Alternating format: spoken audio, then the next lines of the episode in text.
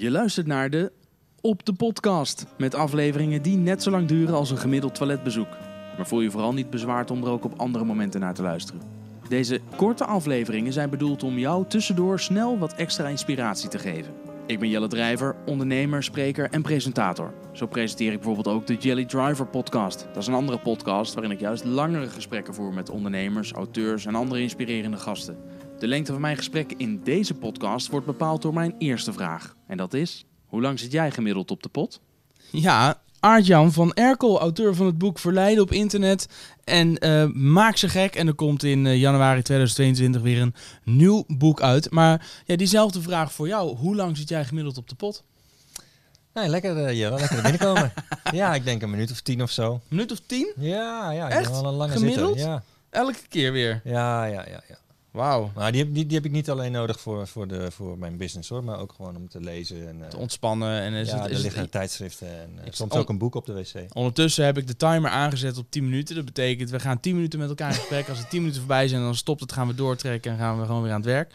Dus eh Aart-Jan van Erkel, je bent auteur. Eh, als je jezelf in een lift van de, de begaande grond tot, een, tot de zesde etage aan iemand moet eh, voorstellen, wie ben je dan? Ja, dat is in de loop der tijd eh, een aantal keren veranderd, maar inmiddels is het eh, geworden dat ik je help om de bekendste naam in je markt te worden en eh, klanten voor het leven te krijgen. Ja, dat doe je onder andere met boeken, maar ook met trainingen, et cetera. Ja, ik heb een heel ecosysteem aan trainingen, memberships en eh, masterminds. Ja, en- en wie ben jij dan om mij dat uit te leggen? Nou, maar ik ben van, van oorsprong ben ik een copywriter. En een copywriter, dat is iemand die verkoopt met het toetsenbord. En wat leuk is aan copywriting, dus dat is zeg maar het schrijven van copy, hè? dus eh, niet, auteursrecht, maar het ligt even aan Ja, hoe je het schrijft. Copywriting, eh, dat is een, eh, een skill die inmiddels door steeds meer ondernemers als een soort van, ehm, ja, een, een, een, een, een van de allercoolste skills wordt gezien die je kunt hebben, omdat het op bijna alles wat je doet invloed heeft. Dus dat heeft, het is niet alleen verkopen met je toetsenbord, maar iedere keer eigenlijk als je je mond open doet of als je iets schrijft aan iemand, eh, kun je je, eh, je copywriting vaardigheden daarbij gebruiken. Ook bij het geven van presentaties op een podium, in een video. Dus de manier waarop je dingen zegt, met de, Ja. de, de intonatie die je daarbij hebt, Ja, ehm, maar eh, ook de, gewoon de woordkeuze ja, vooral. woordkeuze, de beïnvloedingstechnieken die je, die je gebruikt, de, mate waarin je in staat bent om mensen te entertainen, heeft allemaal met copywriting te maken. Ja, je doet veel met boeken, veel met schrijvers. Je helpt schrijvers onder andere om hun eigen boek uit hun hoofd op het papier te krijgen. Je hebt zelf diverse boeken geschreven, maar je vertelt net ook 10 minuten op toilet. Dat is onder andere omdat je een boek op toilet hebt liggen. Welk boek ligt er nu bij jou op de wc? Eh, de, eh, wat er nu ligt is de, ehm, dat boek van Robert Collier. Dat is zo'n klassiek copywritersboek. Eh, ja, ik weet even de titel niet uit mijn hoofd. Maar het is, een, het is ook een beetje op, op wc-papier gedrukt. Het is, Oh, een heel, ja. ja, het is een Heel Opletten dat je niet vergist. oud vergeeld boek. Nee, dat Ja. is al Eh, dat, dat gaat over, eh, dat zijn allerlei, het is een verzameling van allerlei ehm, eh, verkoopbrieven. Ah, oké. Ja. Wat goed. Hey, en andere, andere, jij bent hoe lang ondernemer nu? Een jaar of 12, 13. Ja, wel- welke boeken hebben jou echt geholpen als ondernemer? Oh, leuke vraag. Ehm, nou, ik ben toen ik begon was ik vooral bezig met alles wat met eh, in het verlengde lag van invloed van Cialdini, zeg Mm. maar. Zijn boeken van Dan Ariely onder andere. Ehm eh, neuromarketing van eh, Patrick Ramvoise. ehm, ja, nog meer van dat soort cashvertising vond ik ook een leuk boek. Er zit ook heel veel woordkeuze in. Hè? En Cialdini, de manier waarop je Ja. je zinnen op... Ik weet nog, ze hadden een, een briljant mooi voorbeeld op een gegeven moment van een campagne eh, van Boze. Ken je dat, ken je dat verhaal van hem? Dat Boze kwam bij hem om... om die zei, we hebben een nieuw, nieuwe... ik moet opletten, dan gaat het van jouw tijd af. We hebben een nieuwe box uitgebracht, nieuw sound system. En dat willen we aan de man brengen. Alleen we merken dat het gewoon het nog niet echt knetterhard gaat met, eh, met de verkoop. En toen hebben ze op een gegeven moment hebben ze hem naar die advertentie laten kijken. En ik, ik sla hem even helemaal plat. Hè. Maar even, kom even tot de kern. En wat ze uiteindelijk hebben veranderd was eh, niet met dit is het nieuwe systeem en dat heeft technology. Maar dat hebben ze alleen maar veranderd naar een foto van het systeem met een één zinnetje eronder. Dat was Here's hear what you've been missing until now. Hmm, mooi. Ja. Ze eh, aanspreken op de FOMO, fear of missing out. Dus, dus jij bent, want wie is de doelgroep? Ja, mensen die van muziek houden.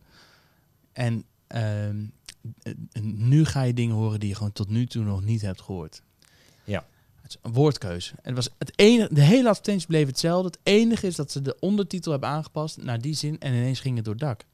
Ja, het enige wat een copywriter hoeft te doen is mensen enthousiast maken. Een, copy- een copywriter hoeft niet te informeren.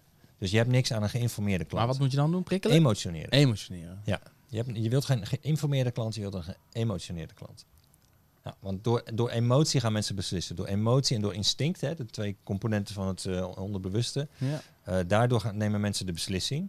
En je- hoe eerder je dat accepteert en dat gaat gebruiken, hoe, hoe succesvoller je ook wordt eh, met de woordkeus. ja. Hey, hoe verdien jij nou je geld? Niet alleen met boeken, maar eh, met, met trainingen ook. In feite verdien ik mijn geld ook met schrijven.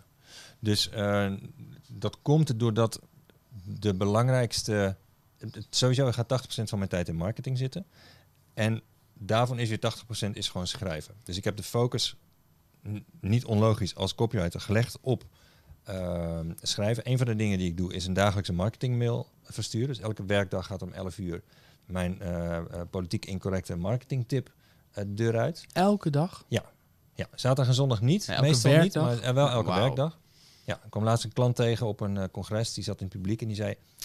Leuk die mails, alleen jammer dat je ze niet op zaterdag en zondag, zaterdag en zondag stuurt. Wauw. Kun je ze niet het weekend ook gaan sturen? Ja. Dus blijkbaar eh, vinden mensen dat leuk. Dat kunnen we ook al zien aan de open rates en aan de, en de, de sales die eruit komen. Ehm, Ja, want hoe ziet, hoe ziet die funnel eruit? Je, je, je, je- je- mensen schrijven funnel. zich in. Er is bij mij geen funnel. Ik ben niet van de funnels. Ik ben van de onophoudelijke follow-up. En daar gaat het bij de meeste eh, eh, bedrijven mis. Follow-up is iets wat ze, wat ze altijd laten liggen. En bij mij hoort er gewoon elke dag wat van me. Ja. En ze zeggen wel eens... ehm, When the pupil is ready, the master will appear. En dat vind ik een heel mooi soort boeddhistisch eh, principe. Het is geloof ik niet boeddhistisch, maar het is wel oud Chinees. Ja. En daar geloof ik in. Ik denk niet dat mensen gaan kopen op het moment dat ik wil dat ze kopen. Ik denk dat mensen gaan kopen op het moment dat ze zelf willen dat ze gaan kopen. ja, maar jouw acties kunnen wel helpen om hen te doen beseffen dat ze eigenlijk willen kopen. Ja. Ja. ja. En Ja. door gewoon zoveel meer follow-up te doen dan eh, andere mensen zouden durven. En eh, meer follow-up te doen ook dan logisch lijkt. Ja, want in jou, ik heb jou, jouw boeken gelezen en jij schrijft ook in die boeken.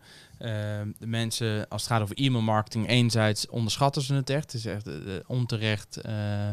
Eh, wordt het een beetje weggeschoven als, eh, nou, dat, wie leest er nog e-mail? eh, e-mail marketing werkt niet meer, maar daar heb jij echt een andere beleving bij. Dat werkt heel goed. En ehm, de meeste mensen die iets met e-mail marketing doen, die sturen eerder te, te weinig mails dan te veel. Terwijl heel veel mensen de angst hebben dat ze te veel mails sturen. Omdat ze zelf ook geïrriteerd zijn door bedrijven die te veel mails sturen. Maar dat zijn dan, die irritatie wordt alleen opgewekt door irritante mails. Als jij geen irritante mails stuurt, Maar dan goede mails. geen irritatie op. Ja. Hey, we hebben nog drie minuten, dus e- even, naar, even naar, naar Arjan. Jij woont in Zeist, maar vertel eens over, eh, uit wat voor een gezin kom je zelf? Ja, ik kom zelf uit de ondernemersfamilie. Allemaal middenstanders. Dus eh, mijn, mijn, mijn- mijn ouders hadden een decorettenwinkel, verf, behang, vloerbedekking. En eh, ik had een, eh, twee opa's die eh, eh, ook in de middenstanders waren. Een drogist, een drogist, een melkboer, een oom van mij was een melkboer, nog een fietsenmaker in de familie. Dus ja, middenstanders. Wat heb jij meegekregen van huis uit, van die ouders, die ooms, opa en oma, et cetera, aan skills, aan mindset, wat je vandaag de dag nog steeds helpt in ehm, eh, het succesvol ondernemen? Nou, wat kijk, middenstander die zit op een bepaalde plek, die is altijd zichtbaar, die heeft altijd klanten die hem al, jarenlang kennen. Daar moet je een goede relatie mee hebben. Dus een, een, betrouwbaar zijn, normaal doen, eh, een, goeie, een, goede, een goede ondernemer zijn voor je, goed zorgen voor je klanten. Ehm, en, maar ook heel veel uren maken, dat was wel de, zeg maar, Hard normaal. werken. En dat laatste, daarvan dacht ik, nou, gaan we toch iets anders mee proberen. En En, hoe- zoveel uren als doe je- mijn ouders, dat, eh, dat, dat zag ik niet zitten. Hoe pak jij dat aan? Ja, bij mij is het dus een internetbusiness geworden waarbij ik ehm, niet het grootste deel van de tijd aanwezig ben in mijn business in de zin van dat ik in de winkel moet staan, maar eh, het grootste deel van mijn tijd in marketing steek. En dat doe ik op momenten die mij goed uitkomen en op een manier die ik leuk vind. En eh, ik heb veel minder tijd nodig voor mijn, eh, voor mijn business dan mijn ouders. Niet, het is niet de helft of het is niet een 4-hour workweek, maar ik hoef niet zo hard te werken als, eh, als mensen met een winkel of een, of een restaurant. Ja, wel een leuk boek, Tim Ferriss, 4-Hour Workweek. Ja, zeker. Lang ja. niet allemaal realistisch implementeerbaar, maar je moet altijd focussen op wat je er wel mee kan en niet Ja. op wat er niet meer kan. Dus ik vind het een aanrader. Ehm, heb jij nu een geautomatiseerde business? Ben jij zo'n ondernemer die inmiddels een, echt een, een soort eh, eh, passief inkomen heeft opgebouwd met je online activiteiten? Of ben je zelf overal nog wel ook bij betrokken?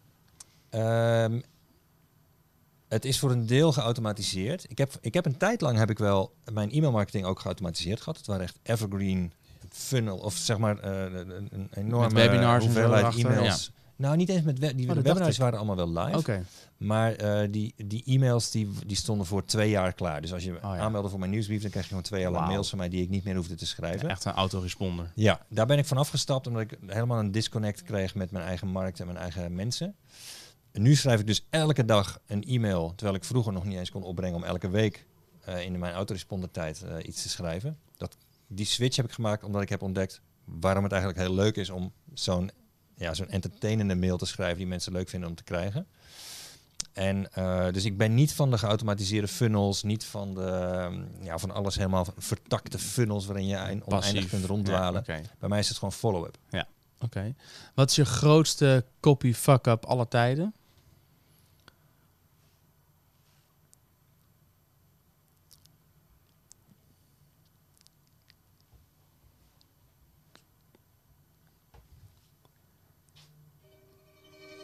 Ja, we zullen het, eh, we zullen het nooit weten, want de wekker gaat. Dus ehm eh, Aart-Jan, ja, dit is nou helemaal het concept. Dus je bent safe by the bell. Dit antwoord blijven schuldig. We gaan, eh, zoals ik van tevoren al had voorspeld, eh, doortrekken. Daar komt hij. En dan vooral weer knetterhard aan het werk. Aart-Jan, dankjewel. Hey, thanks Jelle.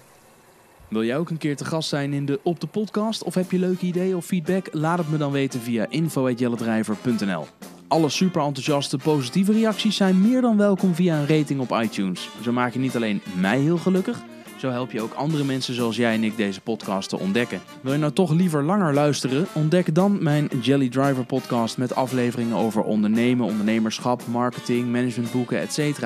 Abonneer je op mijn Jelly Driver podcast via jouw favoriete podcastplayer. Meer informatie over mij en mijn podcast vind je op jelledrijver.nl slash podcast. En alle social links naar mijn social kanalen vind je in de show notes. Dankjewel voor het luisteren en tot de volgende op de podcast.